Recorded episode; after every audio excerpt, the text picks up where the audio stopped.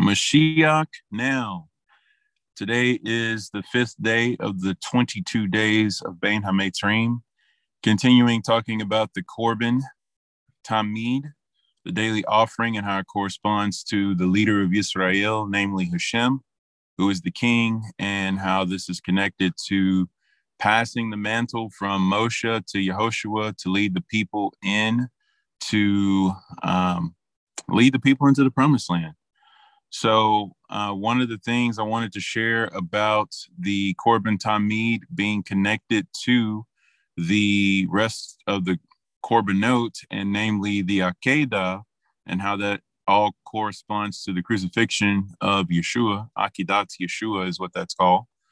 So, anytime we want to think about the crucifixion of Yeshua, it would be best or better said technically as the Akedat Yeshua. One of the things we have to remember about the Akedah is it literally means one who is marked, one who is bound, and it is also the acronym of the word of the phrase "take words with you and return to Hashem." Uh, when you look at that though that phrase from the passage in Hosea, so more on that. But to say this today, from Benny B, aka Ben Burton, Shlita of Ladder of Jacob, he brings down from Parsha Vayikra. It must be understood that all the korbanot are facets of a single diamond, and that diamond is the death of Yeshua of Nazareth. The death of the Messiah, to be sure, happened in the middle of history you know, it said that there are three epochs of 2,000 years. There's a 2,000 years of desolation, there's a 2,000 years of Torah, and then there's a 2,000 uh, years of the days of Mashiach, which we are in. So uh, that's the 6,000 uh, years.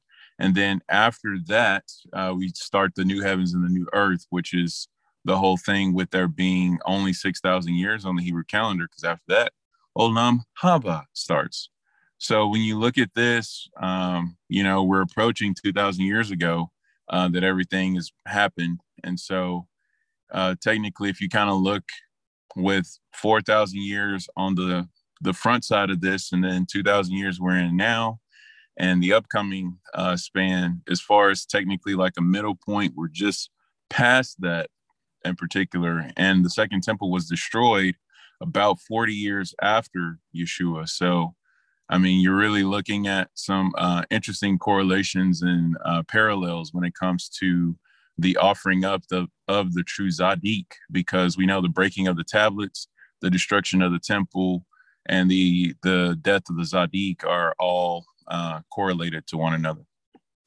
So he goes on to say, it is the focus, the fulcrum upon which the history of the world turns. And yet he is spoken of as being slain from the foundation of the world. Moreover, his Korban is the catalyst upon which the world to come into fruition, in which the world to come will come into fruition. And uh, he also has an entry on Parsha Bo that talks about the offering of the Korban Pesach and why the blood on the doorpost is important. And to summarize, he uses Pesikta de Rab Kahana, Pisca 6 4, which calls the offerings of the Korban Tamid, the daily lambs that are offered. They cleanse the sins as many as of a year. And they also are considered to be uh, what puts our sins out of sight. So may we merit the Geula Shlema, the complete Geula, because the Geula is happening now, and all we need is it to complete and for the exile to end. So may that be soon in our days, which is Bimhera Ve Yamenu.